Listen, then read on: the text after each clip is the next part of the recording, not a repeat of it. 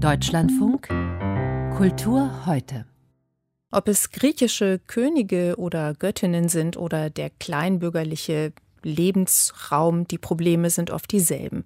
Das lässt sich aus den Dramen Ödon von Horvaths lernen, auch wenn bei ihm der soziale Hintergrund natürlich ein anderer war. Kleine Verhältnisse, Frauen unter Zwang, wirtschaftliche Not, das sind oft die gesellschaftlichen Tapeten für seine Geschichten.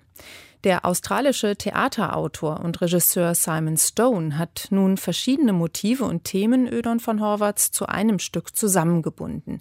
Mit Unsere Zeit, so der Titel, eröffnete das Münchner Residenztheater gestern seine neue Spielzeit. Christoph Leibold war dabei. Wir schaffen das? Was zum Teufel soll das überhaupt bedeuten? Wer sind wir? 9000 sind heute am Hauptbahnhof in München angekommen. Wenn das so weitergeht, ist das eine verdammte Krise. Unsere Zeit beginnt im Spätsommer 2015, als Angela Merkel ihr berühmtes Wir schaffen das verkündet und endet 2021 in der unmittelbaren Gegenwart.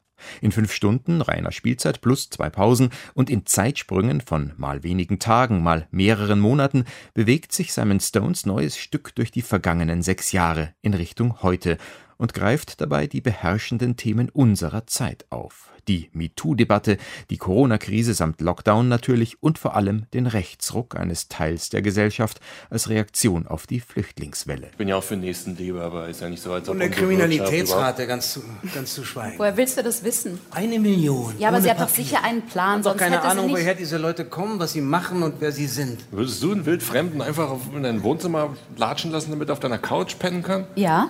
Das ist doch einfach naiv, Kätzchen. Die Annahme in dieser Erzählung ist ja auch, dass wir keine Probleme haben, dass nur Sie leiden. Aber es gibt auch hier Leute, Leute, die Ja, einfach, aber du fließt gerade nicht vor einem Krieg oder sonst. keine verfickte Ahnung. Das Figurenuniversum von Ödin von Horvath, der Stone zu Unsere Zeit inspiriert hat, wird bevölkert von kleinen Angestellten, arbeitslosen, verkrachten Existenzen und dem berühmten sogenannten Horvath-Fräuleins.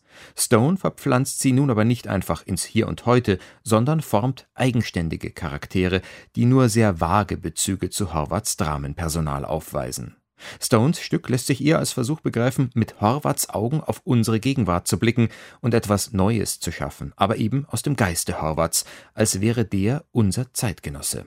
Ein ambitioniertes Vorhaben, Stone scheitert nicht daran, dazu ist er als Autor zu gut, aber am Ende steckt doch weit mehr Stone als Horvath in unsere Zeit und im Vergleich mit dem berühmten Vorlagengeber zieht Stone dann doch den kürzeren. Also Lieferungen, die kämen immer montags, mittwochs, samstags, geht das Lager ist hinten hinter der Verkaufsfläche. Wir versuchen immer zuerst da aufzufilmen.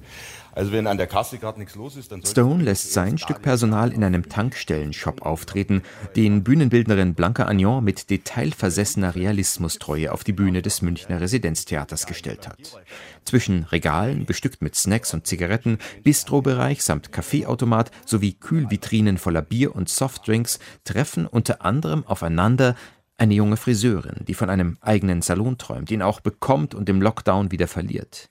Der Tankstellenmanager, der seine Übergriffigkeit gegenüber Mitarbeiterinnen in freundliche Jovialität packt. Ein geflüchteter Juraprofessor aus dem Irak, der erst als Schwarzarbeiter auf dem Bau ausgebeutet wird und später als Tankwart ein Auskommen findet oder ein DHL-Bote, der seinen Job verliert, seinen ganzen Frust auf Geflüchtete projiziert und schließlich ein Blutbad im Tankstellenshop anrichtet. Anscheinend hatte der Schütze die Tankstelle schon tagelang ausgekundschaftet und er hat es auf den Tankwart abgesehen. Er war von Neonazi-Gruppen mit Verbindungen zu den Libertären, mit denen er Umgang pflegte, radikalisiert worden. Wie Horvath interessiert sich Simon Stone für die Abgründe, die sich in Menschen auftun, wenn sie unter den Druck der Verhältnisse geraten. Bei Horvath allerdings ereignet sich das Wesentliche oft zwischen den Worten, in verräterischem Schweigen. Anders bei Stone. Statt wie Horvath auf verknappten Kunstdialekt setzt er auf Drehbuchrealismus. Statt Reduktion auf einen Rededrang der Figuren, der nichts unausgesprochen lässt.